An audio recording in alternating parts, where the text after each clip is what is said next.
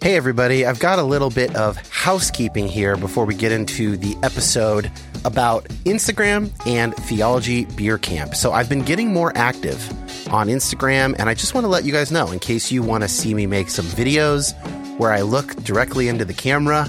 I'm sharing some stories and posts about basically all the topics that we cover on this show over at instagram.com slash Dan Koch. That's C O K E, and the link is in the show notes. Also, Theology Beer Camp is returning in 2024, October 17th through 19th. The theme is Return of the God Pods. That is a Lord of the Rings reference, which should surprise nobody. I will be there alongside Brian McLaren, Diana Butler Bass, the New Evangelicals, Bible for Normal People, Tony and Josh from GGCH, of course, Tripp Fuller and Homebrewed Christianity, and a whole grip of others.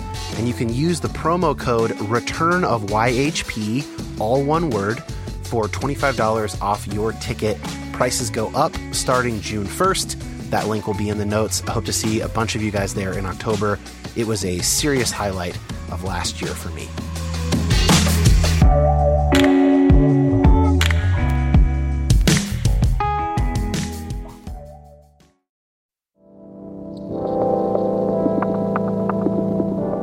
My name is Dan Koch.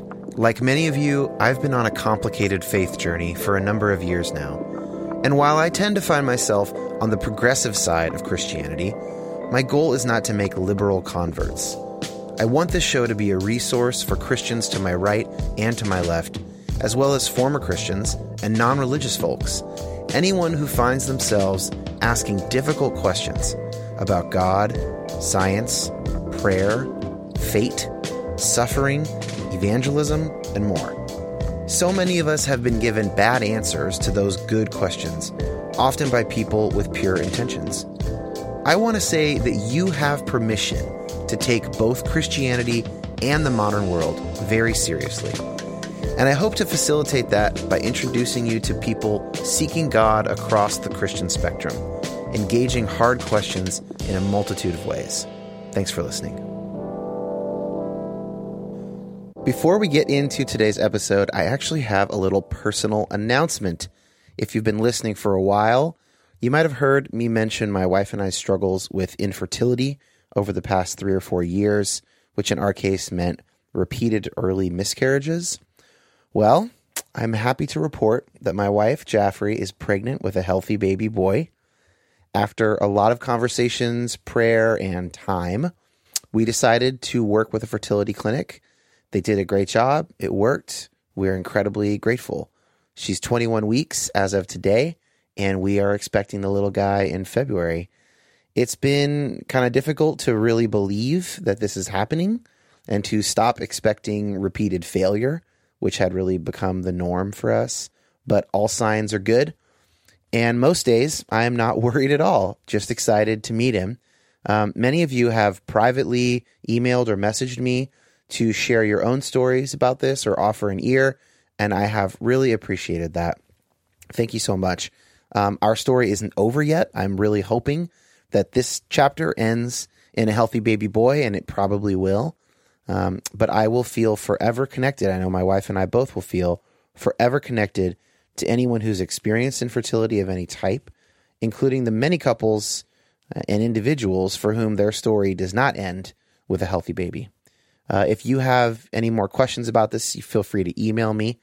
Um, but to today's topic and guest, this was a really special interview, uh, and it was made possible as part of the TheoPsych project hosted by Fuller Seminary's Office of Science, Theology, and Religion. Thank you guys for bringing Sarah and I together down in California back in July when we recorded this. Now, not only is Sarah a brilliant theologian working at the nexus of science and theology, but she has also been a participant in a recent psilocybin research trial. So we are getting both high level thought and commentary and on the ground reporting. Uh, and also, toward the end of our chat, she speaks as a vulnerable human being going through her own struggles with God. And that part is what made, for me, this conversation kind of an all timer. So I really recommend you listen all the way to the end, not just the part about her her trip. Uh, now, of course, a couple things. These drugs are illegal in most countries. I am not encouraging anyone to break the law or even to take these drugs in a country where it might be legal. I think what's more interesting and helpful here is what we can learn about spiritual experiences, about human brains, um, and indeed, that's why uh, this recent book on neuroscience, theology, and religion that we were all given at the conference at Fuller uh, included a section on psychedelic drugs, both their use in religious rituals around the world and ways in which studying them are contributing to furthering the field of neuroscience in general. So, with all that in mind, here's my talk with theologian Sarah Lane Ritchie.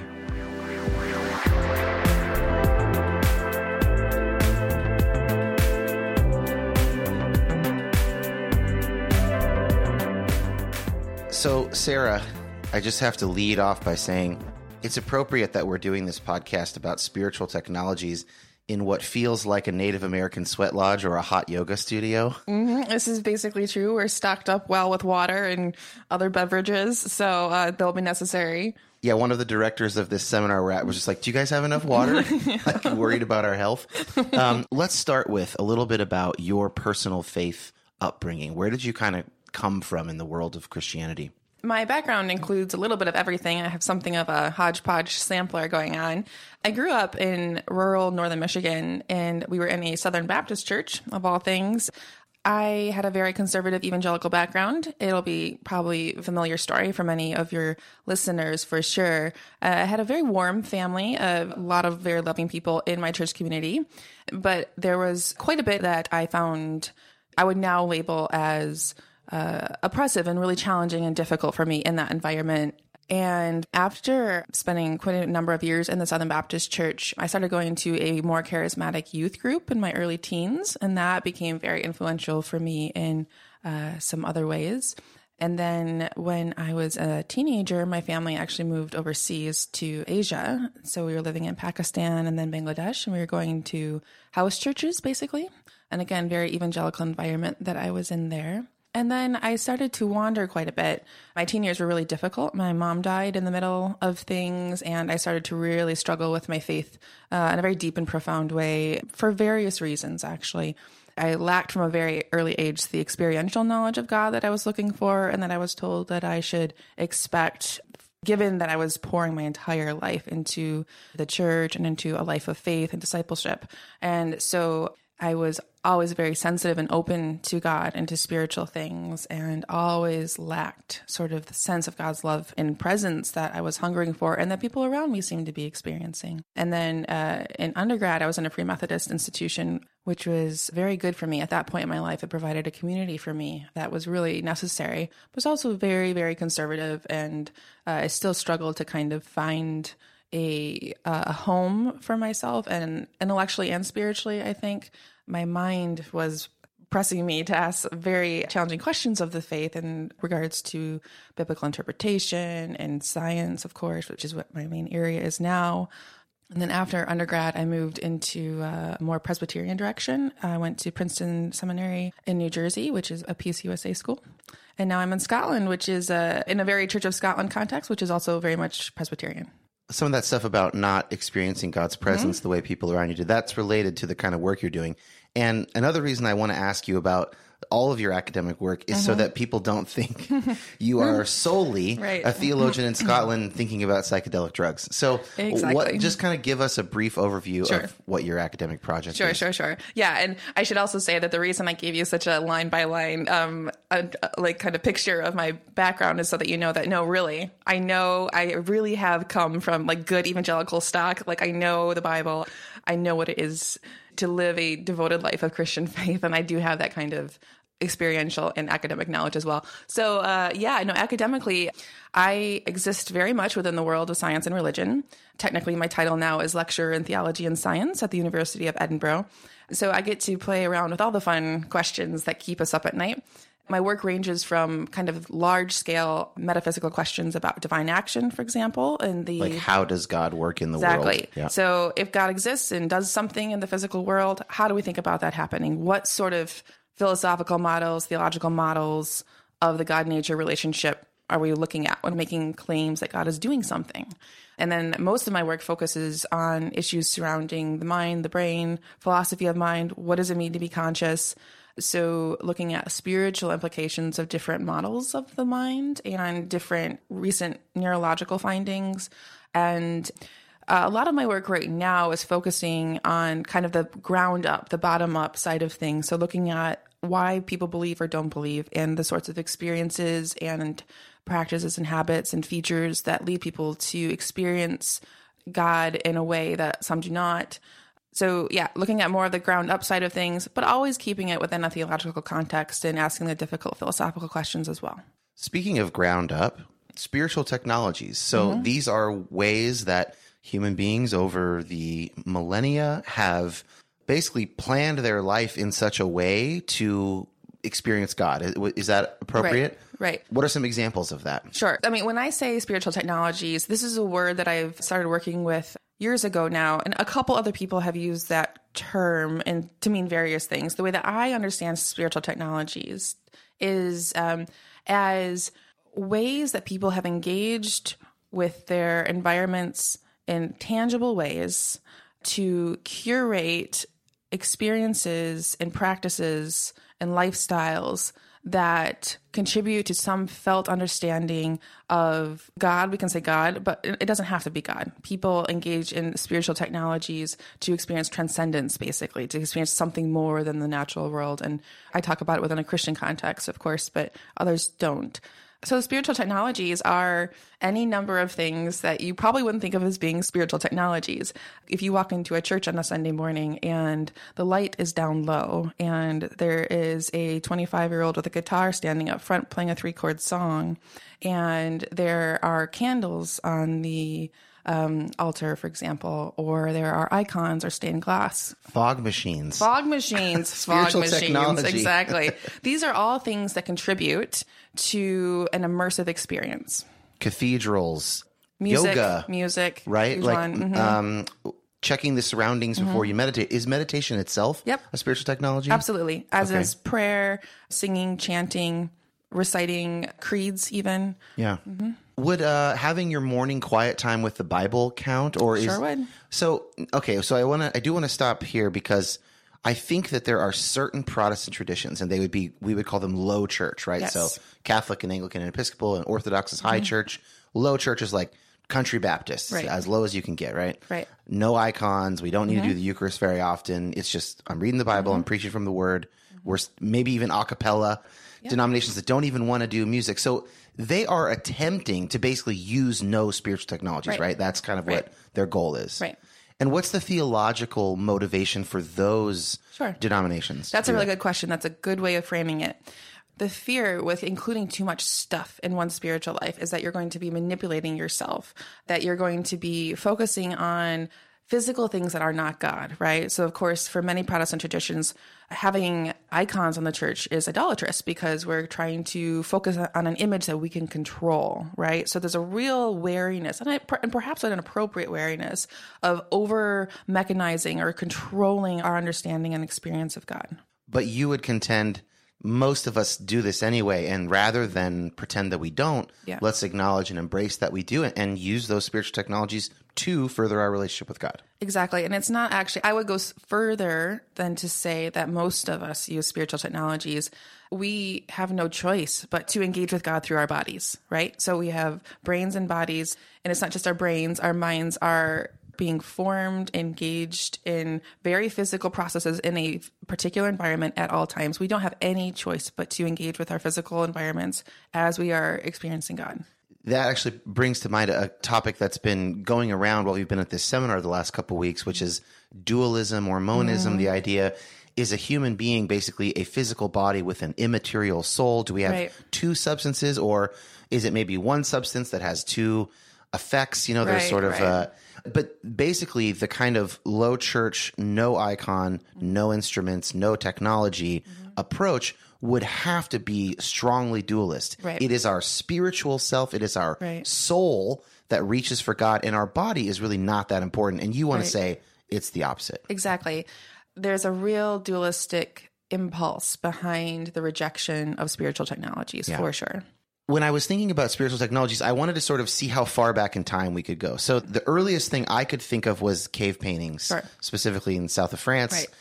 No one really knows what they were used for. Right. It would appear to be something about the hunt. The current consensus view, which our friend Justin Barrett is Mm-hmm. worried about on evidentiary grounds, is that they were kind of a spiritual thing, a, a rite of passage, Mm-hmm. an initiation thing. But regardless of exactly what they were used for, Mm-hmm. there's these weird paintings. They're in this certain part of the cave where there's not much light. Sure. That's a spiritual technology. Yeah.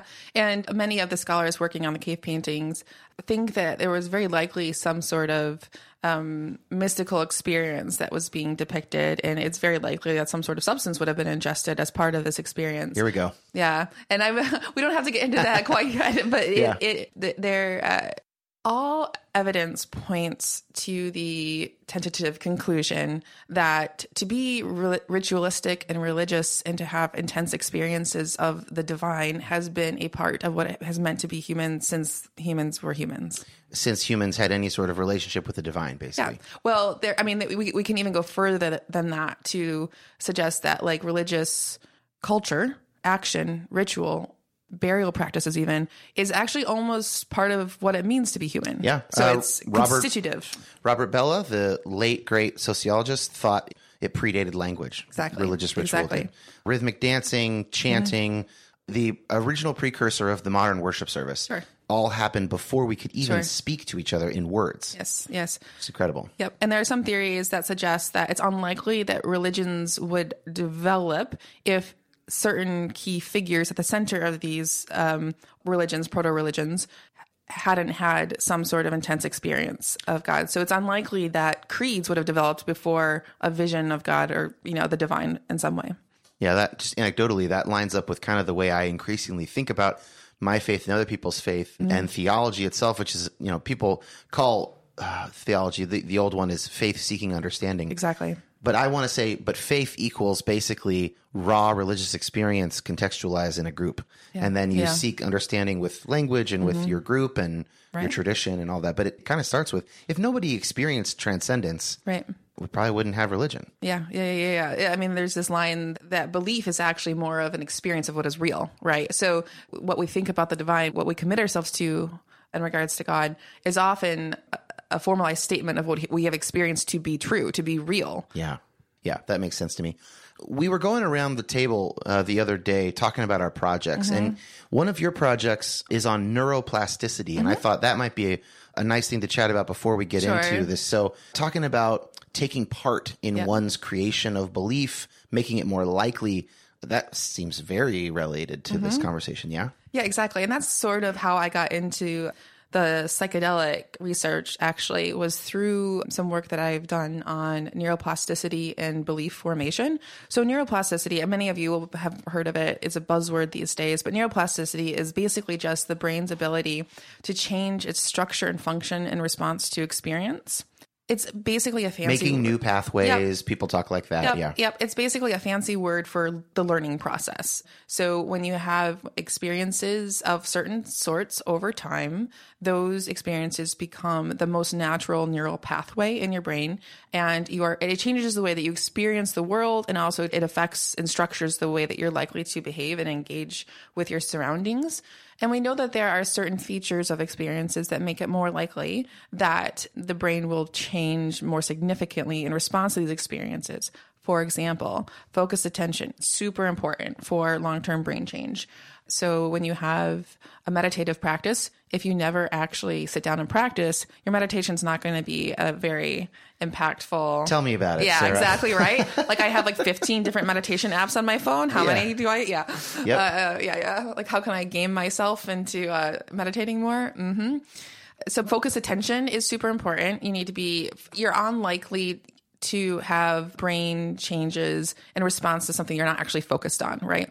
So it's important that your attention is directed in a direction. In a, in a. Interesting. Uh-huh. Okay, so the spiritual technologies are meant to direct attention. Yes, exactly. So that new habits and pathways can be formed. Yep, exactly. Repetition is also really important. And the third thing is, or a third thing is what we call emotional salience. So the more emotionally intense your stimuli, the more likely that it will become, that it will have significant changes in your brain.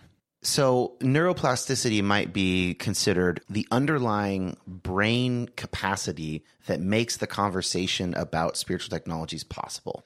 Exactly. Or yes. ma- makes it meaningful Right, because it makes right. those technologies effective, basically. Right, right. The key thing here is that the brain is plastic whether you like it or not. So your brain is going to be changing and forming over time whether or not you want it to. So once we realize that is always happening, your brain is always changing in response to our experience, it not only makes it possible to talk about spiritual technologies, but actually that's the responsible thing to do.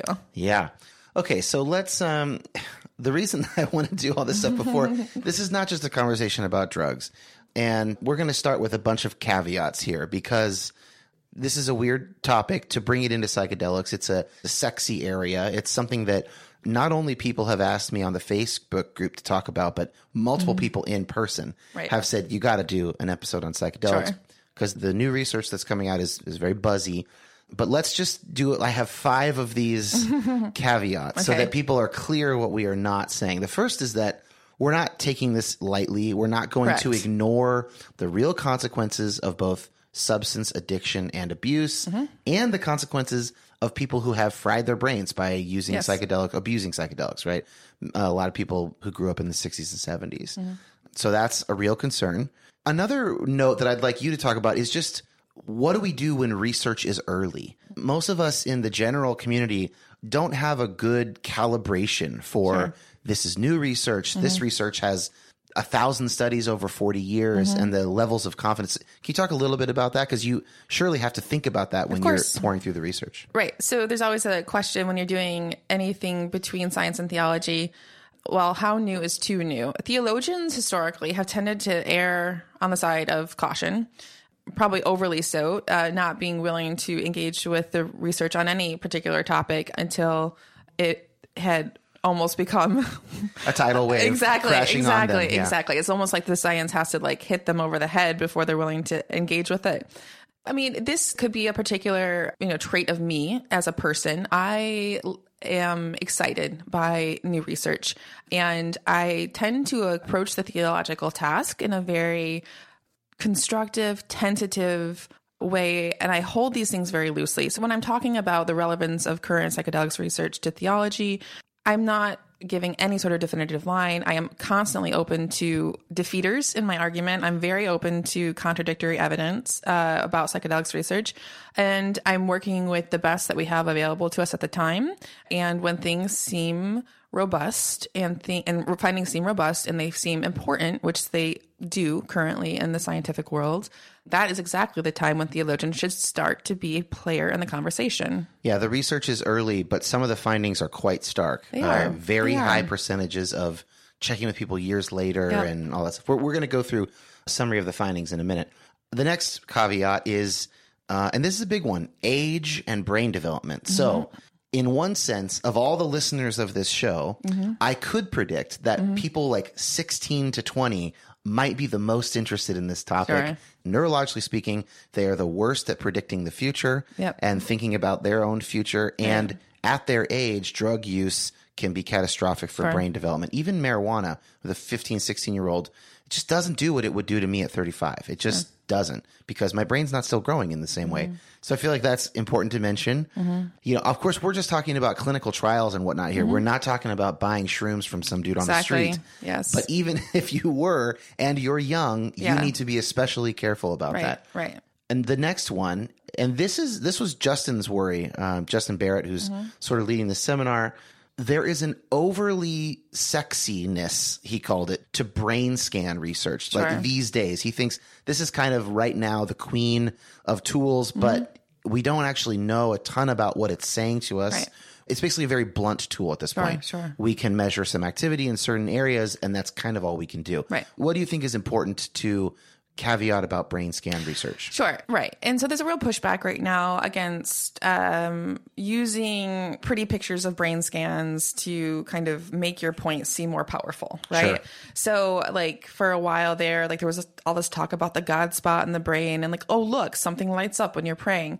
And the neuroskeptic response to that, well, yeah, of course something is lighting up in your brain. Like everything that you experience is mediated through your brain in one way or another. It would be more surprising if nothing was lighting up in your brain. That would be crazy. That Yeah, would be right. the crazy thing. Yeah, that would be much more If you could show me a blank brain Yes, scan, yes. And now you've got my attention. Yeah. Exactly, exactly. And so that's, I mean, I appreciate the neuroskeptic response insofar as we want to caution against using, you know, sexy, sparkly pictures to uh, basically just emphasize what we already knew to be true, which is yes, of course, the brain is involved in conscious activity. Sometimes just the fMRI scans can kind of distract us from looking at other ways of analyzing the experiences themselves. And so that's not what I'm doing. Um, however, I do think that neuroscience is actually really important, especially when we're talking about psychedelics, because it allows us to see what areas of the brain are acting differently under these substances. And then we can compare that to more ordinary states of consciousness.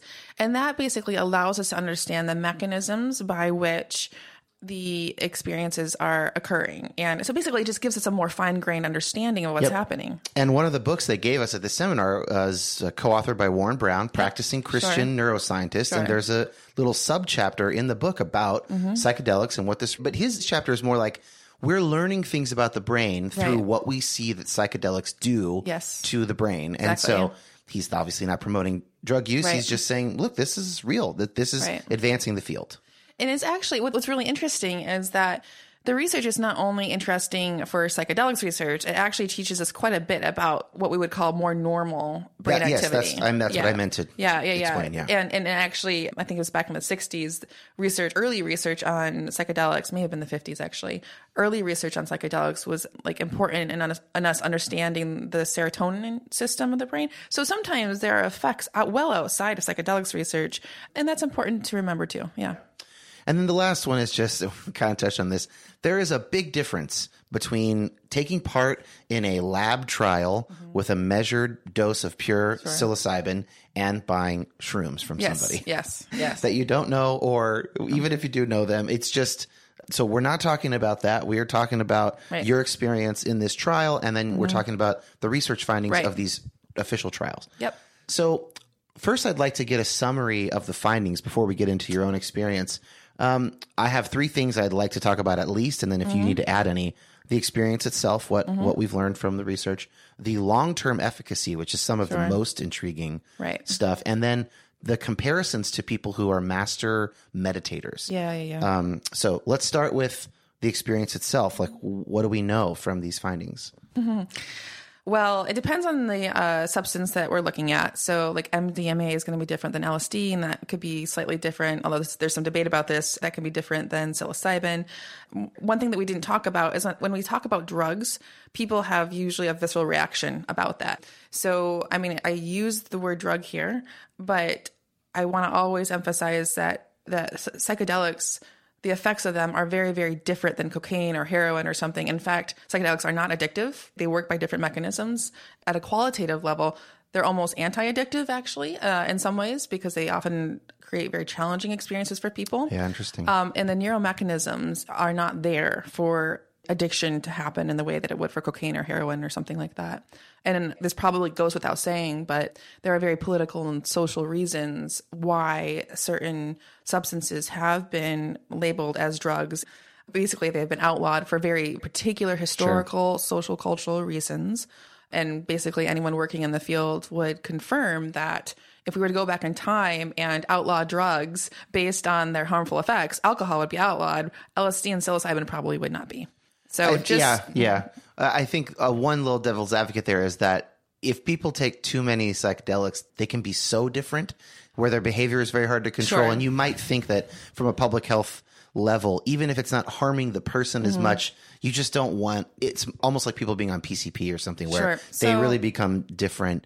And you might Right. not want that, even if At a societal at a level, societal yeah, you just might not want to deal with that much. like we want you to be productive. We want you to be in the office from nine to five. Kind Yeah, of if thing. you're gonna yeah. have a drink to stay in the office, well, at least you're still working. Right, you know, right, kind right, of thing. exactly. Sure, right. So there are different levels at which you can debate how much is helpful for society. Sure, fine. But okay, yes, Okay, in the brain, in the experience, The experience experiences itself. themselves. What do we know? Right. Um, well, basically, that these experiences are incredibly powerful at a phenomenological level, right? So basically, the experience of it for the person that's having it is usually very intense, very powerful. We know that people who have psychedelic experiences, who take substances at higher doses, tend to um, rate these experiences as being in the top five most spiritually intense experiences of their lives Yeah. And that's for whether that I mean that holds whether or not you're a religious person. So very, very, very spiritually significant, um, personally meaningful. A lot of times people will talk about the experiences as being sort of like combining 10 years of therapy into one afternoon, right? Yeah. So this the experiences are definitely contextualized, right? So they're very specific to the person's own life history, religious context, personal issues, psychological traits actually usually they're ineffable. So there's this this quality of being difficult to explain to people. You can tell them well here's what i saw in this experience but you're not actually able to communicate the subjective effect it had on you. They're usually just very overwhelming and powerful. They can be very difficult. So um, researchers who lead these studies will often prepare people to go where your mind takes you, right? So we've all heard of bad trips. Oftentimes, a bad trip is basically somebody resisting going where their mind wants to take them on these trips, right? So, what when you resist kind of having the insights and, do, and and going through the more challenging parts of the experiences, that's usually when you start feeling anxious or feeling as if you'll never come out of the experience. And so usually the researchers will say, you know, you need to trust that you'll be okay. You know, you're here in a safe setting. You can trust your mind here. Uh, you, we don't know what will happen, but you you, you, you need to go the difficult places. I'm feeling scared listening. To this is like, oh my gosh, this is overwhelming. Like I'm getting a little bit anxious listening to you talk. But sure, it makes Right. sense. Yeah. Some of the most astounding findings have been this long-term efficacy. You can give us the actual numbers, but my memory is like five, ten years later. Sure. They're trying to figure out like, well, was that temporary? Right. Was it only spiritually significant in the moment? right, like, right, right. But no, they Yeah. go back mu- years later. So what's Right. that? Yeah. So the current wave of research, right, um, is quite recent. So we'll be looking at long term findings over decades, um, these longitudinal studies. We do have research from the first wave of psychedelic research back in like the 50s and stuff. And from those studies, we know that people who have had these experiences on psychedelics tend to continue to rate them as being uh, one of the most powerful experience, and this is actually after only one experience, only one trip, right? get, they have one, trial. Yes, one trial, one or one experience on a trial, and they will rate that experience as being one of the most significant experiences of their lives at a level with losing a parent and the birth of a child. Like that level of significance, Yeah. and that lasts for decades. because That never that never goes away. Wow. Yeah. So the level of insight and the intensity of the experience never goes away.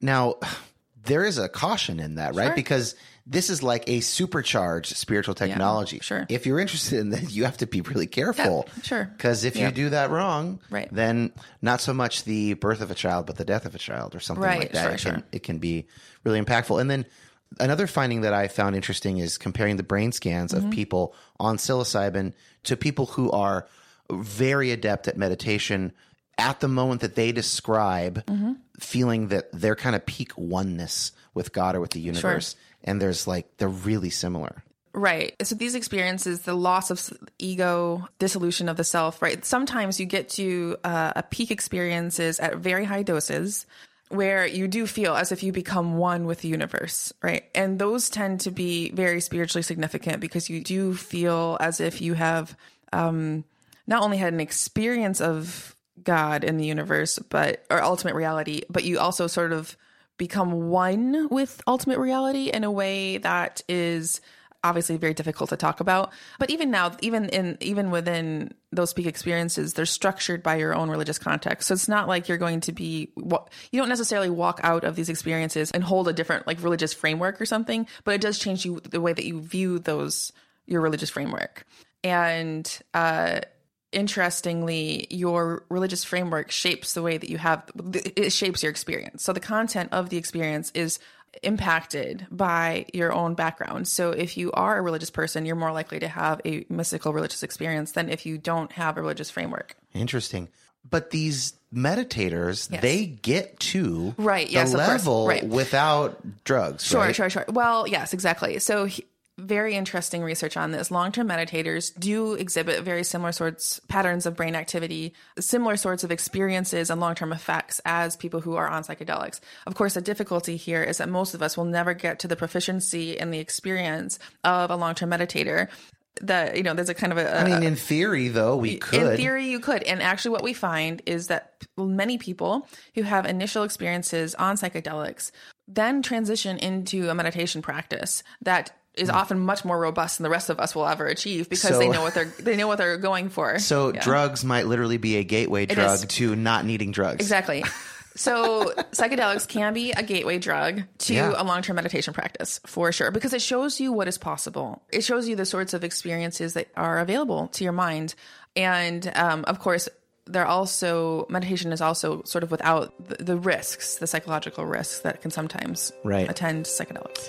So let's take a break, and when we come back, we are going to talk about the way that pre modern communities have used drugs in religious settings, and then we're going to get to your own experience in this psilocybin trial. Sounds good.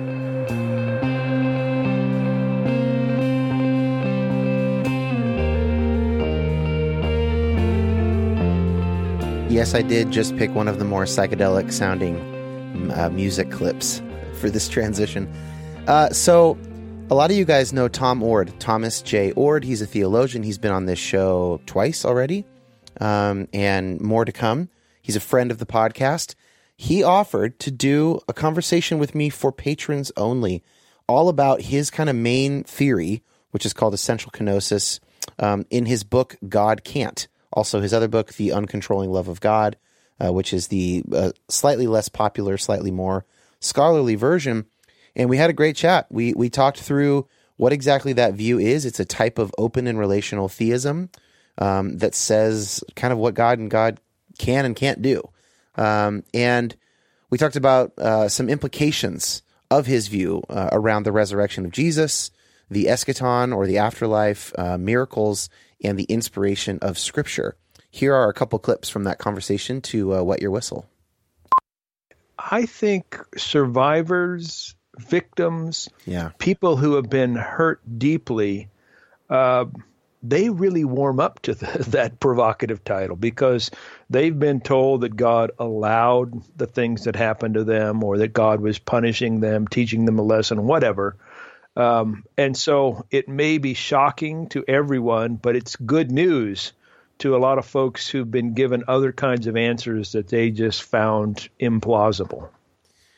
Other kind folks who've been given other kinds of answers that they found implausible is the definition of my listenership, Tom. For these people, they wonder why God wasn't there to prevent what happened to them.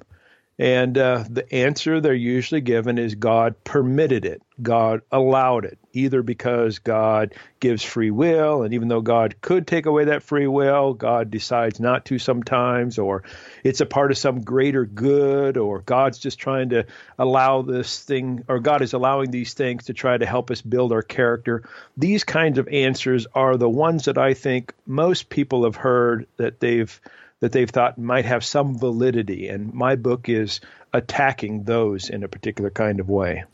So, as you were saying that, I thought there's actually two different ways someone might have the same um, complaint or or want to address the same question. There's an abstract and an embodied way. The abstract way would be something like, "I really want to believe in God, but the problem of evil uh, is a real issue for me." You know, let's say uh, a man or a woman is raped, and they think, well, you know, God didn't want that rape, but that person has free will, and God either honors that free will or, you know, something, God wasn't going to intervene to stop it. And so then they might say, okay, God couldn't have prevented my rape, but that rape was 10 years ago, and I'm still struggling with the trauma. I still have horrific dreams. I still get emotional attacks why can't God fix the problems that I'm dealing with now long after that particular event.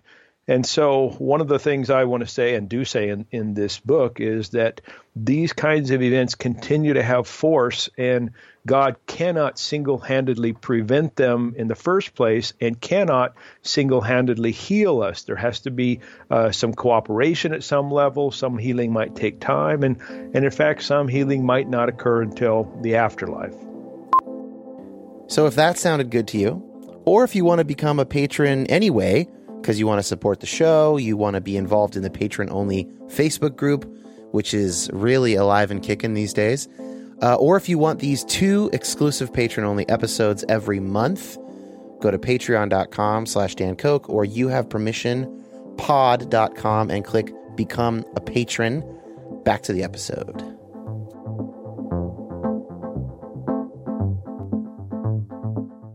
Okay, so we've established neurologically, mm-hmm. and maybe we might even say behaviorally, why people might use mm-hmm. drugs in a religious context, mm-hmm. especially if they are pre scientific and they don't live in Right. societies where these things are illegal. They are literally finding them in plants and mushrooms in the ground. Right. Thinking about um, like, who, who are some of these groups of people that we have? Like, where and when are we talking about? This is a hard question to answer because basically there is no group of people that we've ever found that haven't used some sort of like substance at some point. Yeah, so it's Really? it's, it's well that That's a strong so- claim. sorry, that um I think that is different in like Eskimos. Like it's like where they don't have a lot of plants. So basically, unless they live in frozen tundra, yeah, people are- basically yeah, every yeah. pre-modern society has some religious ceremony with some sort of plant that affects their mind in exactly some way. some sort of psychoactive substance is usually in, in- so engaged with. marijuana is uh, well, Rastafarians, obvious, but not. But in some Native American societies, use yes, cannabis, yeah, right? Like, well, yeah, and like peyote, And peyote. ayahuasca is obviously a big Latin one right America, now. Latin America, right? yeah. And in variations of these, basically, again, like any, they're easier to study perhaps in indigenous cultures, but it's been a part of basically every culture and people group that we can study. Obviously, there's too many examples to go through them all, but could you pick one that you know particularly well and maybe just kind of apply what we've been talking about? Walk us through the experience of what you think is going on Mm-hmm. using this drug as a spiritual technology or this drug combined with the sweat lodge, like we're Sure, sitting in yeah, right now, yeah. or combined with the 15 year old rite of passage, or, Mm-hmm. you know, like give us a, a concrete example. The concrete examples that come to mind most readily and will be familiar to a lot of listeners are from ayahuasca in Latin America because they are very ritualistic and religious. So, um, and in fact, there's a real pushback right now against all the Westerners who are like trying to appropriate ayahuasca in a non-religious context. Right. So there's a lot of kind of there on, on various levels there are dangers there. I just want to go on the record. If I ever take ayahuasca, it will be in a religious context. yes, exactly, and that's and that's I think a, that's a good commitment. So I am Um, I am free from the mm-hmm. cultural appropriation Right. critique. Right, right, right. Yeah. So in these experiences, though, they occur in a communal context. You're with a group of people usually, and there are uh, there's always like a shaman, like a priest involved. The shamans that use ayahuasca, they have their own like proprietary blends going on. So they're Interesting. Yeah, exactly. And, and that's actually one of the risks is that it's hard to know exactly what is Yeah. in that particular blend of that particular shaman. But yeah, so these religious leaders will have a blend of a beverage, usually with ayahuasca in it. And there will be some sort of discussion. There will be, I haven't participated in one of these, so I don't know from, like, I don't have firsthand knowledge of this. There will be like religious, like, sayings and phrases that are used. He will talk about the experience, contextualize it. This is all basically context, set and setting. Basically, the clinical word for what these leaders are doing is creating a set and a setting. Uh, I believe people are often in enclosed spaces when they're, when they're doing this, and they will go on for uh, a couple of nights. So you might do one, you'll have a drink of this beverage like one night, and then like the next night have another drink of a slightly different version of it. And yeah, and again, you'll be with people that usually the setting will have been prepared for you. You know, there will be very, there'll be mats on the floor or something, or there'll be for ayahuasca, I believe there are like buckets because you end up vomiting quite Yeah, a bit. throw up, yeah. Yeah. So, um, yeah, everything's very ritualized. Every yeah, that's probably a key part of that. Is that is that in indigenous cultures, these substances are taken in very ritualized ways. It's always contextualized. I think it's fairly rare that people would just be ingesting substances for the fun of it. Yeah. Yeah. At least that's certainly not how it's designed. Mm-hmm. What are the kind of things that people report, for instance, from uh, an ayahuasca ceremony like Yeah. that? Um, it varies very widely. It's it's interesting to me that these experiences always become so personal so quickly. So you're going to have an experience that fits with your own life. And so, you know, if an American goes to Latin America and does ayahuasca, they'll have an experience about the history of their own lives. They might meet their father. They might go like soaring into the clouds, and and you know, they, they're going to have a very an experience that is unique to them.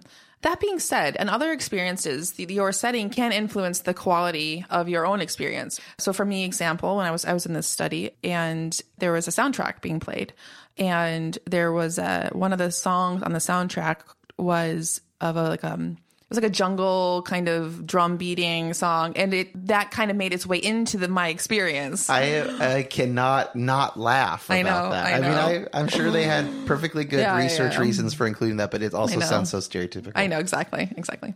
Well, let's talk about that. So that's my next question anyway. Sure. So you took part in one of these Sure. psilocybin, which is mushrooms, lab trials in the UK. Mm-hmm. Right.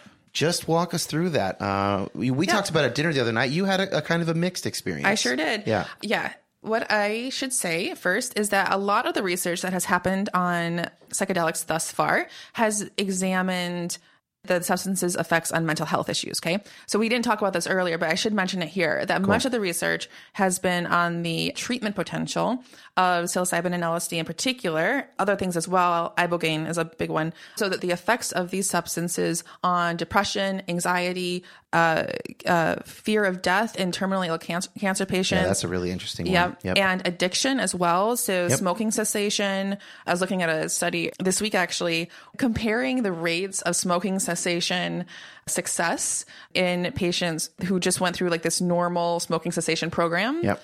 It's like 17% success rate. Comparing the group that used psychedelics in conjunction with therapy, that group was 80%. Uh, So th- 80% these are those success rate. findings that people are freaking out about. Yeah, exactly. They're early. They haven't been replicated Exactly. yet. But Yes. that's crazy. If that's Yes. true, that's crazy. And, And, I think uh, cool. uh, perhaps more uh, on point for our discussion. So, terminally ill cancer patients Yeah. um, who fear their death. Many end of life patients are terrified. They are, and we don't often talk about that in our culture. We want to talk about people having a peaceful death and things. yeah, But a lot I of would people, be totally terrified. a lot of people die very scared. And after using psilocybin in these studies, upwards of 80% of people experienced at least a significant reduction in their end of life fear. Many people experienced a complete loss of their fear of death, which is, I think, that is one of the more, I think, significant findings because it's it, it has such a pastoral implication. It does for people who are already going to die, but you can already start to see the worry like, what if, you know, militant jihadist groups get a hold of psilocybin and indoctrinate Yeah. all their people into not being afraid to be a suicide bomber? Yeah, yeah, yeah, yeah. So it's powerful, and with power Yeah, comes responsibility, yada, yada, yada, right? It's not that people end up wanting to die or seeking death, though. I just- It's when you look at the long term effects for people who are not terminally ill cancer patients, the fear of death does go down. Um, but it also changes the way they live their lives, right? So, So it might make them less likely to be a suicide bomber. well, yeah. I mean, they're not living. Sure, perhaps. hope, who yeah. knows? Right. I mean, they're not, they're not living from a place of anxiety and fear anymore. Right. And one of the actually, so I should also say this before we get into my experience is that very recent findings suggest that what is happening in the brain when we are on psychedelics is that it's um, disrupting what is called the default mode network. The default mode network is basically your brain's default system. It's what is always, it's the way, it's the background software that is always playing whether or not you're focusing on something or not, right? And, and, and, and this is part of what makes us human. It allows us to function and have a sense of self and have a sense of like needing to navigate our environments with care and caution. But what happens is that in many of us, the default mode network, especially in our Western context, becomes overactivated and we get higher rates of anxiety and fear. And basically, our default mode network starts controlling us instead of it being useful. When you're on psychedelics, that default mode network is disrupted and your brain is able to make new neural connections. In fact, neurons themselves actually grow during and after the psychedelic experiences. It leads to the rapid growth of dendrites on the neurons allowing for more connections between neurons new sorts of connections are able to be made what this means is that you become become able to make new choices about your life and to see your reality in a different way which gets back to the sort of um, you know the cancer patients. All right, all this to say that the recent research, much of it has been on uh, treating addiction, treating anxiety and depression, mental health issues. Now the research is moving in a slightly different direction for some people to look at the effects of uh, psychedelics in healthy patients, healthy volunteers. So, for the particular study that I participated in, How much hubris did you have to have to say I'm a healthy volunteer? I know, right? I may have, I know, I know, I may have had to like, there a little bit. exactly. I'm like, well, yeah, let's define healthy, and they, and they do. I mean, they screen out people who have serious mental health. I'm kidding. Yeah, but um, yeah. So the research is moving in a different direction, trying to look at the potential uh, benefits of psychedelics for people who just want to change their perspective on life, have more meaningful encounters.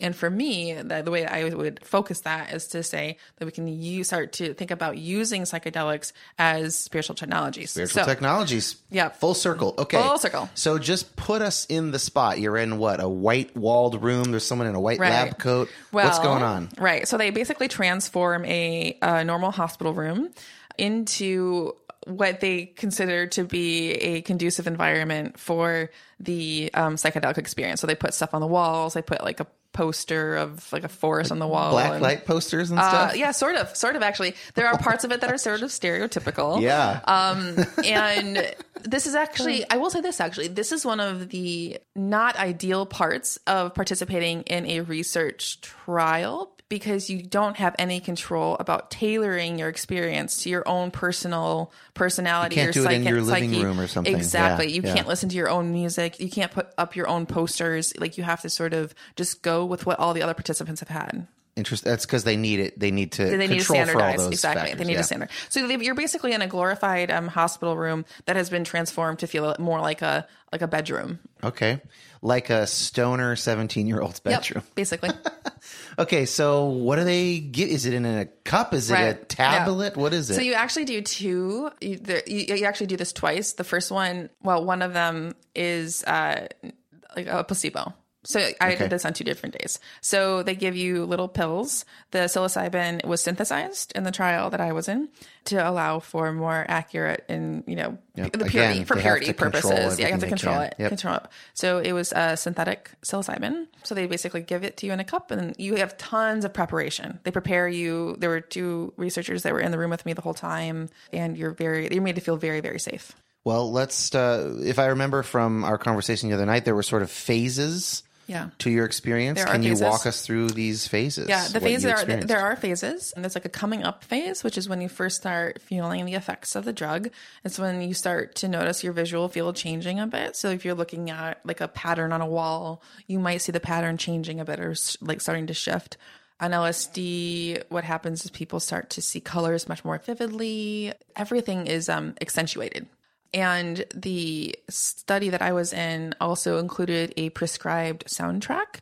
So there are actual music researchers out there who figure out like which songs and like tones, rhythms correspond to particular brain activity in different parts of the experience.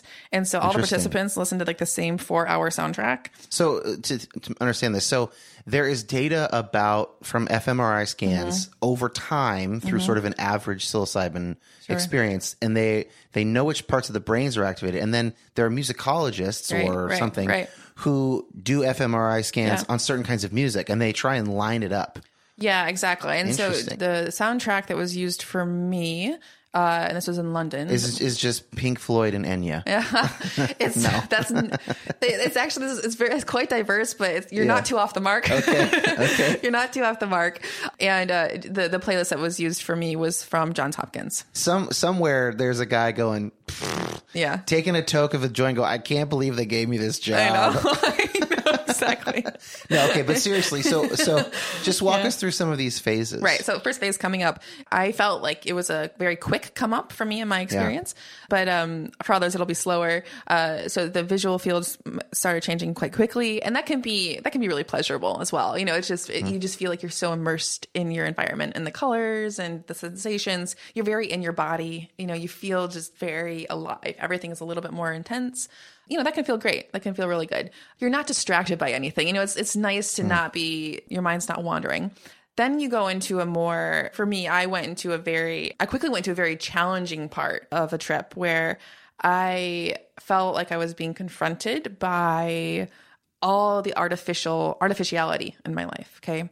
This will sound very trippy but i felt as if i were swimming in a like a pool of like pepto-bismol pink stuff. It was horrible. It was like and i was surrounded by like made in china toys and things it was sort of like a carnival-esque feel and in this experience i knew that i was experiencing a metaphor for the levels of facades and faking and kind of posturing that we all do in our lives.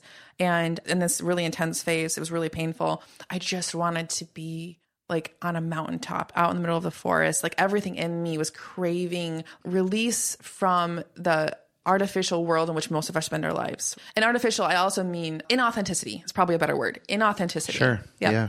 So this went on for quite a while, and I and I got it was it was starting to feel almost suffocating for me. I was like, I have got to not be in this inauthentic place. Uh, and we could talk about we know what that means, but I think most of us have an understanding of the areas of our lives in which we're not being authentic. And then after that, though, it was great. Things shifted for me very quickly, um, very suddenly, and I went from like that artificial pink kind of area to a different it was dark. I mean, it was like physically, it felt very dark. Like it was, it was, it was like a, I felt like I was in a, a nighttime space uh, where I was basically watching the creation of the world. so, and again, again, this is one of those things where oh, you can't say it without laughing, but in the moment, it feels really profound. Well, and, and again, let's just remind ourselves it's ineffable in a Yes, sense. exactly. You're trying to find language for Yeah. something that's not Yeah, very easy. Yes, exactly. Okay, so but this is incredible. Go exactly. on. Yeah. I felt like I was watching from the outside a little bit. It was actually a very feminine space. I felt like I was watching um, the earth being formed and created, and it was like I was watching these um, women dancing and creating the universe, and I was being invited into it. I was being invited into this deep, primal, feminine energy. And interestingly, it did not feel antithetical in any way to my Christian identity. I remember that was actually a felt part of that experience for me. Interesting. Yeah, yeah. So it wasn't. I mean, I'm not making any sort of claims about pantheism or you know a Yeah. feminine god or whatever. I'm I'm saying that like it was Your being, felt sense. my felt sense of this lines up. Yep. Yeah. Yeah, it was fine. So um, I was part of that creation of the universe for a while. And um, after that, that was sort of like the end of the super intense peak experience. And after that, I started coming out of it. But that part is actually amazing as well because it's sort of like an, a reintegration of yourself. And so I felt as if I was on a mountaintop, literally on a mountaintop in like the crisp mountain air and I felt like I was being invited to sing and to to to participate in um in a creative expression of life and growth and I remember at one point in this there was this one particular piece of sacred choral music that came on it's called O Magnum Mysterium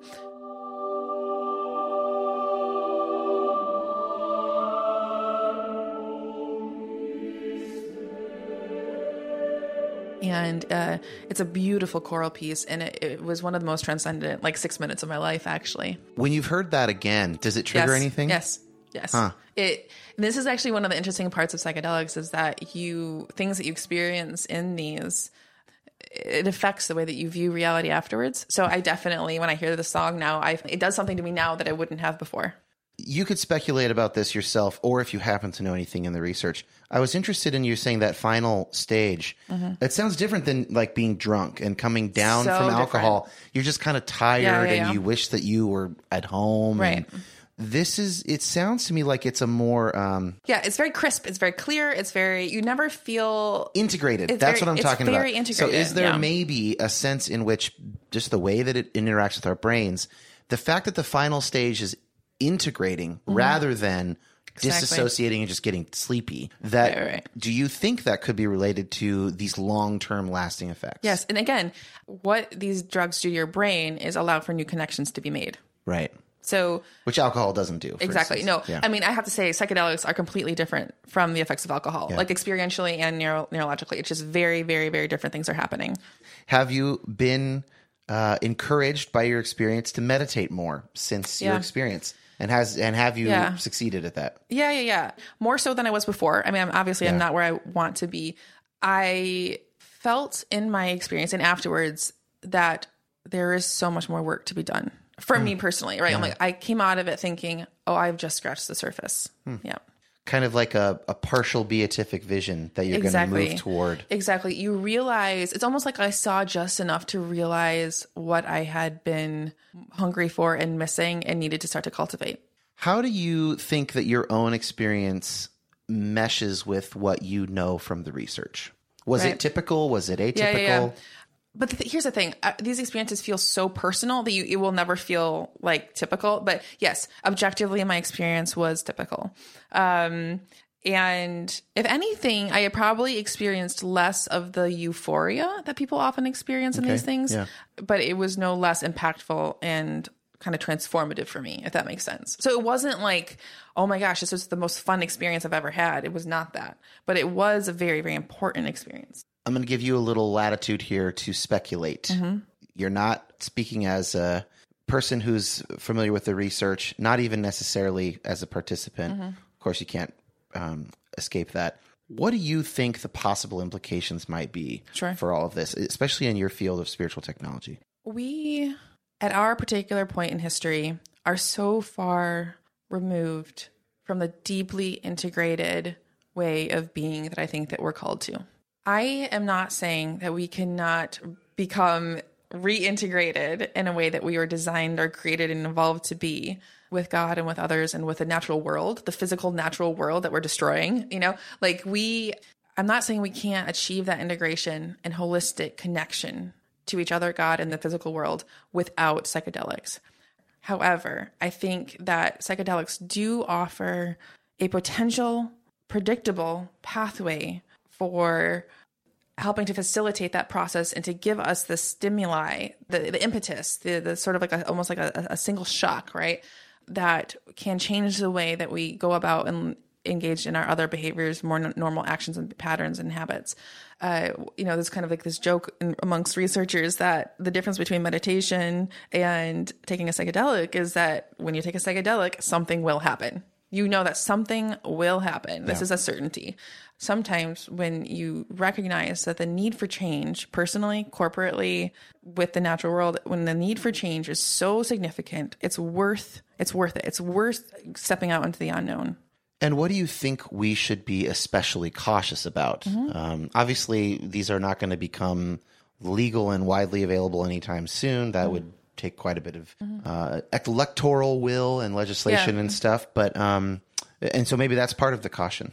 Yeah, I mean, things are happening quite quickly on the legalization front these days. A lot of prominent thought leaders are, are funding research, and the research will probably eventually lead to some legalization in certain places. But that being said, yeah, I think I am cautious about um, the importance of contextualizing and intention.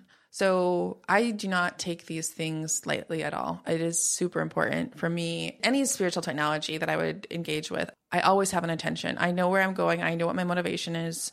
I am very, very careful about what I open my mind to. And uh, my caution, my worry is that people will just use this research as an excuse to do drugs at a rave.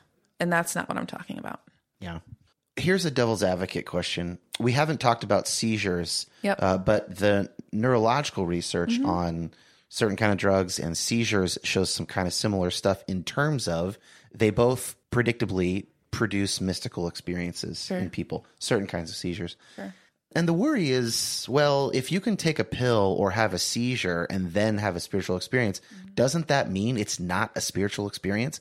Isn't a spiritual experience by definition something non-physical that God does for you? No. No. Okay, so why not? Well, first of all, again, we, you are a physical being. So, um, you would say it's impossible that someone has a mystical experience that if they were hooked up to an MRI Mm-hmm. Yeah, it would machine would not of light course, up areas of, course, their brain. Yes. Okay. I mean, I think even most dualists would say, well, sure, the God affects the mind and the mind affects the brain. So there would be some Yeah. sort of causal interaction, some sort of interaction there. Um, yeah. So my response to that is that uh, it is not actually predictable that you will have a spiritual experience. Okay. So the quality of your experience is determined by what you bring to it. So seizures in a non-religious person might not produce mystical exactly experiences. exactly Okay. exactly and i would guess that it would actually be unlikely to Yeah. but even if that even if it did happen when you go to a, a worship service and you listen to a song and we can let's say that we can predict that that song will do something to your brain does that mean that you're not meeting god in that song Hillsong certainly thinks they can Yep, predict that, exactly and uh, judging by the sales numbers, they Yeah. uh, are right in their prediction. yeah. there you go But there's sort of a second layer to that, which is a worry about. It's kind of a, a, a common atheistic critique of this stuff is that look, I mean, if a seizure can produce it, Mm-hmm. then whatever you think is God acting is merely some physical thing, and you're deluding yourself. How do you respond to that counter argument? the way that I approach this is that you can decide that the Christian narrative is in the Christian life is one worth pursuing without having these experiences, right? So I can apply all of my rationality and my intellect and all of my epistemological tools to deciding that there is something in Christianity. There are reasons to believe, let's, let's say that. And uh, let's say I, I've determined that there is something plausible about Christianity apart from my raw spiritual experience of it, right? So, kind of like leaving out the atheistic critique that, like, oh, you just think this because your brain got, got zapped, right? So, my argument would be that if for whatever reason you have already decided that there is something to Christianity that is worth pursuing, then there are portals and pathways by which we know that we can make it more likely that you will experience the Christian narrative as a felt reality. Yeah, basically the fact that I'm a Christian and I choose to do centering prayer, that I choose to go to church and Yep. experience a liturgy and take communion. I mean, all that is like I'm committed to Christianity, and I know that over two millennia, Yeah. this is the kind of stuff Christians have done to Yes. increase their faith. Pascal, many of you will have heard of Pascal, um, was a great thinker and a you know philosopher, scientist, sort of um, inventor. Proto scientist, proto scientist before modern science was a science, yeah. thing yeah.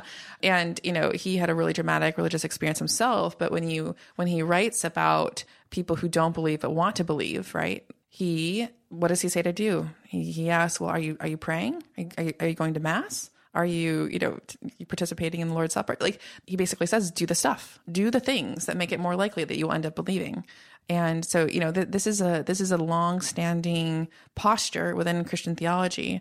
Is you know, if you are drawn to this ultimate reality for whatever reason, there are choices that you can make in your life that will help you experience it as a felt reality, and that's not manipulation. So I have one more question about the research and and whatnot, and then I want to spend some time on where you're at now mm-hmm. because I think it provides really meaningful context, and I just really enjoyed chatting with you about that the last two weeks. So the last question about the research is, um, what do you hope will be learned? Let's say in the coming ten years about Sure. this stuff. Like, what would you be most interested or excited to find? Interestingly, what I want is not for everybody to be taking psychedelics all the time. What I would really like is for the psychedelics research to give us insights into how we should be structuring our cities, our lives, like our, our community lives, our work lives, our, our prayer lives. I'm more, much more interested in integrating peak experiences into our whole lives because I'm, I'm, I'm, I really am a big believer in um, the physical world being sacred, right? Our whole lives are, are sacred in a sense. And I, I want us to structure on so many levels, want us to structure our reality, the world in which we live, in a way that is the most conducive to us experiencing the sacredness of that reality at all times. Thank you for being willing to talk about what we're about to talk about. It's not easy stuff. I guess I'll just lead you into it by giving my brief understanding. You mentioned a little bit in your the beginning of your story. You had not had the kind of experience you thought you should, and that people mm-hmm. around you appeared to have.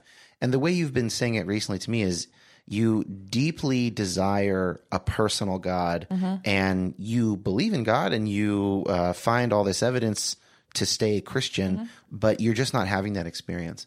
And uh, can you just talk about that a little bit, and then we'll we'll kind of relate it back to Yeah. what we've been talking about. Sure. So I've been quite open about the fact that belief has never come easy for me. Uh, I am very firmly entrenched within Christianity, and I structure my life and my work within the Christian framework. Um, I am very open to God and long for experiential knowledge of God, but it has always been a struggle for me to experience that in the way that other people um, do or report doing. And it is a difficult place to be in. Many people who have my experience just leave Christianity. Or I was going to say, even theologians Yeah, yeah, yeah. keep doing theological work, which, you know, you could still do it. It's technically, it's a humanities discipline. And they just say, well, I don't believe anymore, but I'll keep being a theologian. I, I think it's really interesting. Uh, and I, I think laudable that you're like, you're sticking with it and not just taking that uh, comparatively maybe easier route. Yeah, I mean, and, and a lot of, to be honest, a lot of people who have my experience go into religious studies. They start teaching at public universities um, and just start talking about the objective research on religion. Motivated And- by their own lack of experience Exactly. to just understand it Yeah. scientifically. Yeah. Yeah, and for me, it has prompted me to pursue um, participatory visions of the God nature relationship, to do theology in such a way that I'm constantly working toward constructing a vision of the God human relationship where we're active participants in it, right? And always receptive to the divine in our lives. But I, for sure, hold a lot of my theological doctrines more loosely than others do because of my own personal experiences or lack thereof. break that down the god nature Right. god human in a little bit less uh, theological jargon Mm-hmm. meaning you're looking for an understanding of god and the physical world and humans as physical beings and Right. a model of the way that god might interact with us in a way that's like r- takes very seriously both the physicality of it Yeah. all and the fact that people's experiences are not uniform which Right. yours is not uniform Yep. with some people in your communities right Exactly. Um, and again, like people are different, right? There are we have different cognitive styles, we have different personalities, and some people are perfectly happy to never have any sort of dramatic experiences because they've just always experienced God's reality. It's just always been a brute fact for them. Others of us have not had those experiences. And it's almost the kind of thing you can't really question. It's like Yeah. you don't want to say they're wrong because Yeah. they're probably not wrong, especially if you believe in God. But you also don't have, and I, I don't have it that way. So Mm-hmm. I recognize the alienness that you're describing as well. Someone's like, I've just always known that God was there. Yeah. I'm like, how the hell have you, Yeah. like, sign Right. whatever, I'll have what he's Yeah. having. You know, I, Yeah. I haven't Yeah. had it that way. Yeah. Um, but you don't also want to discount that, Right. Especially if you believe in God. Exactly.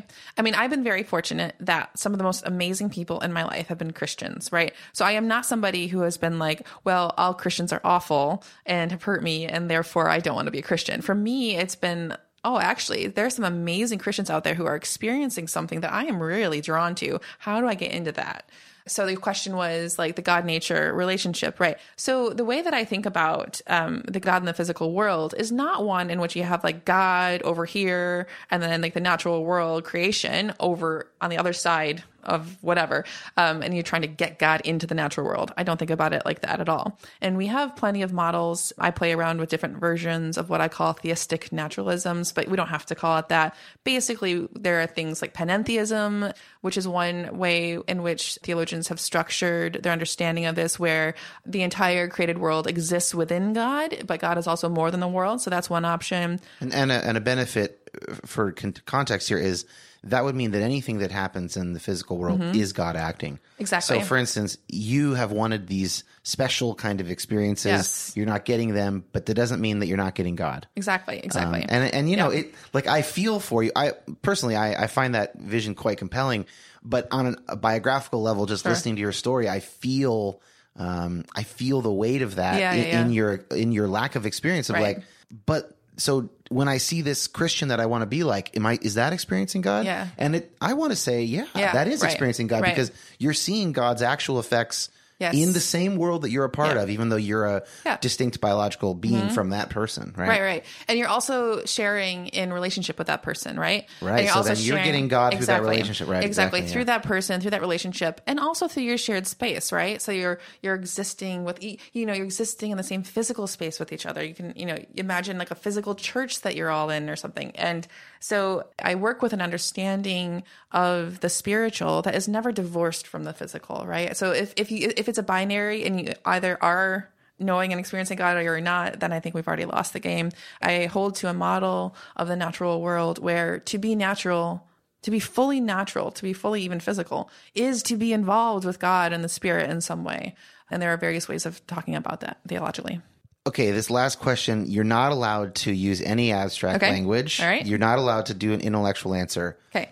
Emotively, affectively, Uh-huh. in your spiritual experience, what is it that you have been missing that you really hope will come? And whether or not Yep. it does, how would you describe that just on a personal level? Right, right. Um, John Wesley once wrote in his journal that he wanted the faith that no one can have without knowing that they have it. So to break that down real quick Yeah. and put it in my own words, Sure. what I'm saying is that I want to not only know that a personal God exists and loves me, but to also know that I know that. I mean, I've had people before tell me, "Oh, you do have faith, you just don't know. You're you're, you're living in faith, and that's enough." And I I do long for a sense of actually being in rela- relationship to God in a way that I can say, "Yes, I feel that I am in relationship with God." If you walked out the street and got hit by a bus today, Mm-hmm. I would say you died a person of faith. And I don't think you would disagree with that. I would not. but you want more of that subjective Yes, assurance and and just robust personal experience. exactly. And as someone who uh, we, we've been talking about this off and on for the last two weeks, you know, those kind of personal experiences over the last four years for me, five years or so, have really changed uh, my faith, and I want them for you. Mm-hmm. Right. And that's kind of the hardest part of this uh, Right. becoming your friend is. And it, it presents a problem for me, sort of like the problem of evil. Right. Presents a problem of like, well, it seems like Sarah should be getting these. Like, does everybody get these if they want them? And Mm-hmm. you know, maybe people like you uh, who don't have them as easily, and for whatever reason, I don't know what reasons that is, Mm-hmm. Maybe the spiritual technologies are more important, and maybe they're less important for certain other people Right. who have this just always had this sense of God around. I sort of don't like, and I do like ending on this paradox because this is the real world Right. um, and we're two people in a room both pursuing the same goal and ha- and experiencing it differently Right. and how do we make sense of that and how do we have room for that within the church and Yep. i don't know i just i feel this sadness for you but also this gratefulness Mm-hmm. for your work in spite of that I will say this my lack of experiential faith, or sorry, experiential relationship with God has driven me to do most of my work that I think will be the most impactful. And if that continues to be the case, then there is a part of me that will not regret that. I can't hear that without thinking of Mother Teresa, know. right? I mean, she's the most famous example. Right. She lost God's voice in her life, which had been very clear for decades. Yeah. And yet she didn't quit. Right. Mm-hmm. She could have stopped doing her ministry. I don't know uh, if she got it back before she died or not, but like, if you were to say, well, in those last 30 years, Mother Teresa was not experiencing Christ, that's insane. Mm-hmm. Right. She experienced Christ in the poor. And so, I don't know. I mean, that doesn't, that's not satisfying totally to me, Right. especially when I've just hear you talk about it in uh, our personal conversations. But it's something, and it's maybe the best I can do to make sense of it right now. Um, and I just want to say that, like, I mean, I do consider what you have to be real faith. Uh, in fact, uh, more more dedicated in some ways than my own, and, and many other people I know. I hope and pray that you will get that experience, or that if you don't, it's because you will end up helping so many other people. Exactly, right. And then I think it'll be okay with that, I guess, because we don't all get the same Yeah. uh, Yeah, yeah. deck of cards, right? So, anyway, I don't know. I felt like I wanted to end there because it. That's just where I end when Yeah. I think about the stuff we've been talking about. Right. It's not. Uh, there's no nice button Yeah. for it, but just thank you for keeping going with it. No, and thank you, Dan. This has been a lot of fun.